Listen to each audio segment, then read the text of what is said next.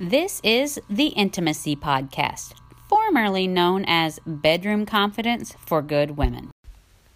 You are listening to Bedroom Confidence for Good Women, Episode 4 When Your Husband Struggles with Pornography.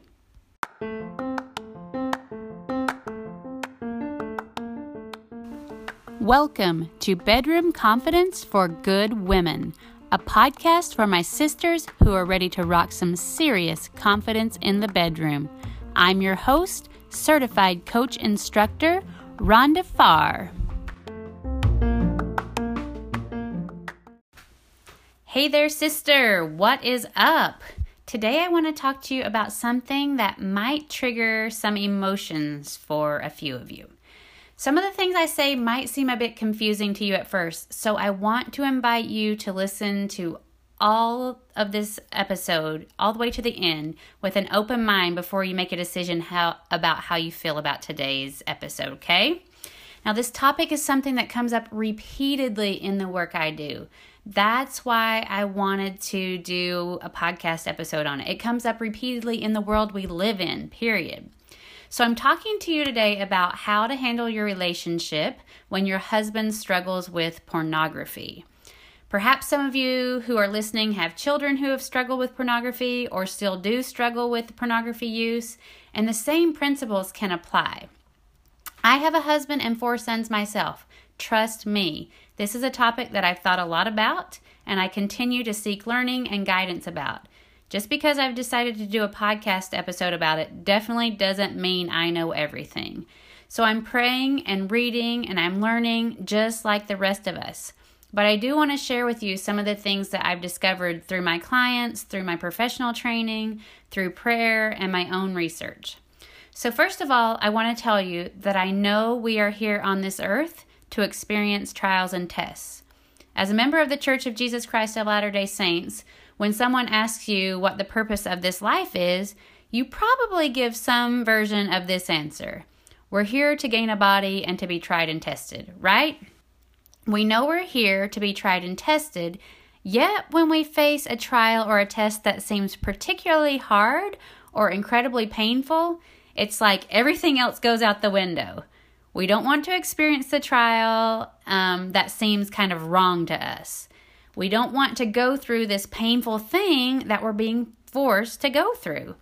Even though, on an intellectual level, we know that trials make us stronger and they help us to actually progress and grow into the person that we are meant to be.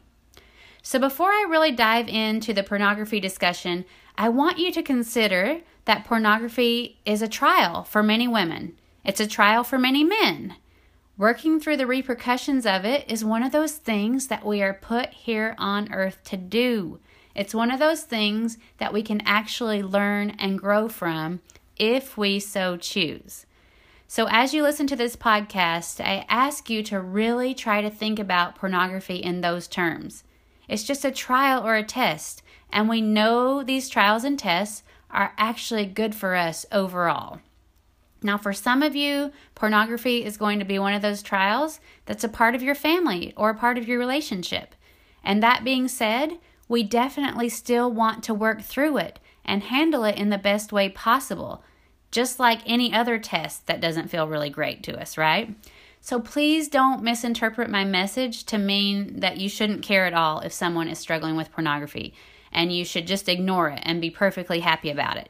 That is absolutely not what I believe at all. Pornography is so readily available these days, it really is everywhere. And I'll never forget when I learned about the websites and apps that most kids have on their cell phones. So even if my kid goes to middle school and they're one of the very few kids without a phone in their pocket, there are going to be 10 other kids around him at any time who do have that website or that app in their pocket. And unfortunately, most of these kids are very ready to share the information that they have. So, Professor Brian Willoughby, he's a professor and researcher at BYU who has done a lot of research on the effects of pornography. He says that we shouldn't be teaching our kids about pornography by saying, if you see this, do such and such.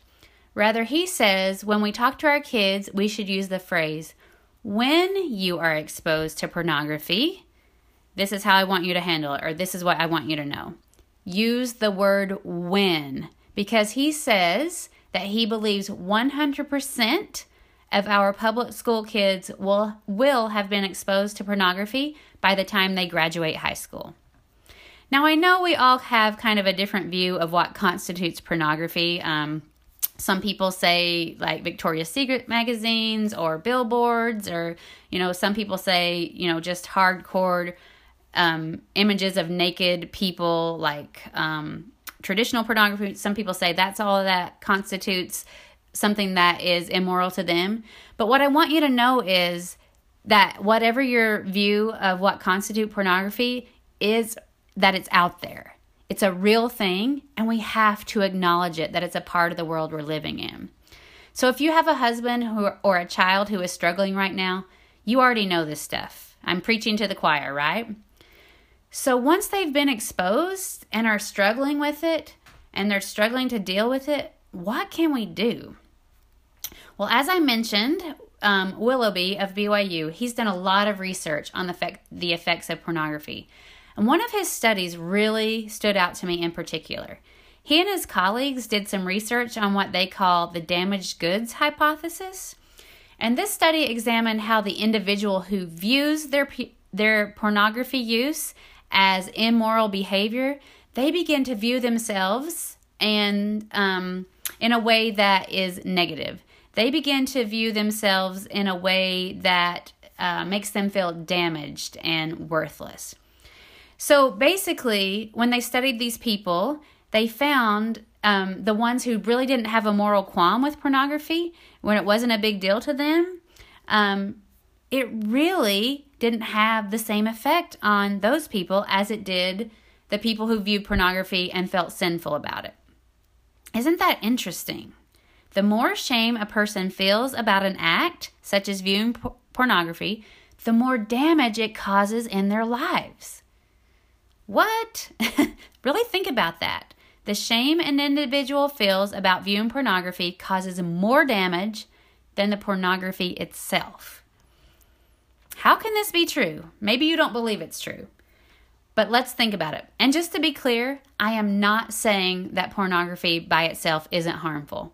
I definitely think that pornography is designed to be addictive and enticing, and that I know that it gives a false representation of a very sacred part of marriage. I just want to be clear on that before I move on. But think about it. Shame causes us to hide and isolate from the people who love us most and want to help us. Shame tells us that we are defective or broken, and it actually exacerbates addictive behavior. Shame is a tool that Satan uses to tell us that we're not good enough. Satan wants us to think that we are inherently bad, right? Heavenly Father wants us to know that we are inherently good. Yes, we do make mistakes, all of us, but here's the thing if our son or our husband looks at pornography, he is not the enemy. That's what Satan wants us to believe, though. When we, we actually do have an enemy and he's out to bring us down, but the enemy is Satan and He will use all the tools to wreck our homes and families. Especially, He uses shame to tear us apart. And I want to add, I believe guilt is very different than shame. I don't believe shame and guilt can be used interchangeably. Guilt is when we recognize that we're doing something that is out of alignment with our core values, and we actually have a desire to change and be better, put things back in alignment. We can feel guilt and still know that we're of 100% worth. Brene Brown describes shame as the intensely painful feeling or experience of believing that we are flawed and therefore unworthy of love and belonging. She says shame is much more likely to be the source of destructive, hurtful behavior than a solution or cure for the problem at hand. So, really think about that. Guilt helps bring us back into alignment with what we know to be right and what we really want in our lives. Shame makes us believe that we're unworthy of love and belonging. It's much more likely to be the source of destructive behavior than a solution for the behavior. So, what are we supposed to do? we recognize First of all, that pornography is a very common trial in this day and time that very realistically probably will affect your family. Statistics say that if you're married or you have children, pornography will affect you in some way. You have to decide with intention that the person who views pornography is not the enemy. He has an enemy, who is Satan, who is trying to bring him down, trying to engulf him in shame and destructive behavior. You have to realize that shaming the person will only exacerbate the problem. And this next one is hard. Many women take their husband's pornography issues as a personal rejection. They make their husband's pornography use mean that they aren't enough for him. I want to tell you right now that your husband's pornography use has nothing to do with you, it's only about him. Now, as his wife, of course, it's going to affect you by way of your marriage and because you share a family together. It is going to still be a part of your life, but it just isn't about you. It's okay to be sad about it. It's okay to mourn for the relationship that you thought you would have, but isn't your current reality. It's totally normal to not like the problem that he is struggling with. But, ladies, my sisters, you cannot make your husband's habit mean that you aren't desirable. You can't make it mean that you aren't sexy enough for him or you aren't good enough for him. I work with women all the time who struggle with this, and it's really, really common to feel this way. And I actually totally understand why you would feel this way, but it isn't useful in healing your relationship. And ultimately, it isn't true. In the end, you have to know and believe that you really can dislike your husband's problem without shaming him, without condoning the, be- condoning the behavior, and without making it mean that you aren't enough for the relationship. So, let me give you an example um, that's a little less heated to show you what I mean. One of my clients, she found a note in her teenager's room one day when she was um, cleaning up that said, Send nudes. It was written in a notebook. And if you don't know what nudes are, sending nudes are, it's something these high schoolers do where they um, take naked pictures of themselves and send and receive these pictures. Sometimes they even make a game out of it to see who can get the most nudes. And clearly, it's destructive behavior, it's disrespectful on all levels to all those who participate. Um, so the mom is you know, going through this, and of course, she has lots of thoughts and questions about it. And her initial thought is to just freak out and say that her child is doing all these bad things and is doomed. But because this mom was aware was aware of the emotions that were going on and the natural responses in her brain and how these emotions and thoughts might play out if she acted on them, she was able to calm herself. So instead of going to her son right away and accusing him or trying to blame him or shame him, she was able to hold off and wait until she could process the information herself. Okay, so she's able to take a step back and realize that, of course, her initial reaction is to freak out because this is a serious thing, and her brain wants to give her all these terrible thoughts and ideas about her son, about the school he's at, about his friends, about the world we're living in. But she holds off. And instead, she goes in later from a place of calmness, a place of love and concern, and she's able to talk to him. She's able to collect information from him. She was able to explain how she feels about the whole sending nudes game that the kids are engaging in. She was able to reiterate her moral stance and how she felt about it and how um, she had tried to teach him. And so, this is what I want you to know it doesn't mean she wasn't really disappointed in what she found. It doesn't mean that she wasn't going to hold him accountable for his actions and any of his involvement in what may have played out after the fact. It it didn't mean that she was making herself a bad mother because her son had written this down and anything that went on um, because of it. She didn't think that about herself. She knew that if she freaked out and let all those things take over, that she wouldn't be able to handle the situation from a place of love and a place that was best for the relationship. She just knew it wouldn't turn out well if she was angry and fearful and trying to e- evoke shame. So I hope that makes sense. When we don't freak out and we don't take it personally and we don't shame, it doesn't mean we don't care. It just means we know that if we get really heated about it, it isn't going to serve us or the relationship well. Okay? Now, some women hate it when I teach them this. They somehow think it means I'm saying it's their responsibility to make sure their husband doesn't get his feelings hurt or turn to even more porn or feel shame. That isn't what I'm suggesting, ladies. Your husband is always responsible for himself. Now, that being said, which feels better as a wife and which is more connecting for the relationship?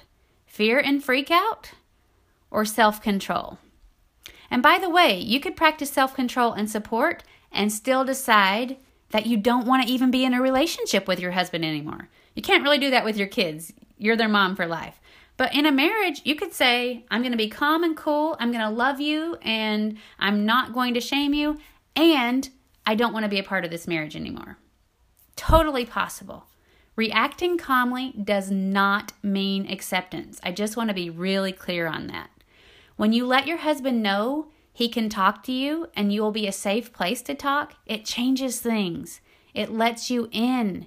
It allows you to make informed decisions and brainstorm solutions together. Now, perhaps your husband pushes you away and he doesn't want your help. That's totally possible too. Maybe he will never want to talk to you about it. But again, even in this situation, fear and freak out will not make the situation better. If you're able to keep a level head and make your decisions about how you want to navigate your future with a sound mind, you will make better decisions. You'll be open to the promptings of the Spirit. And I know this one isn't easy, ladies, but be prayerful about it. Your Heavenly Father will help you. Pray for strength to do your very best as you navigate this trial from your vantage point, from your side of the relationship. Okay, let me know what you think. I know this one's a little controversial. Some people don't agree with me. That's okay. We're sisters. I still love you, even if you don't agree with me. If you have questions, ask me questions. Coach with Rhonda at rhondafarr.com. All right, my sister, think about it. Even with tough topics like pornography, you can maintain your confidence. All right, we'll talk next week. See you later.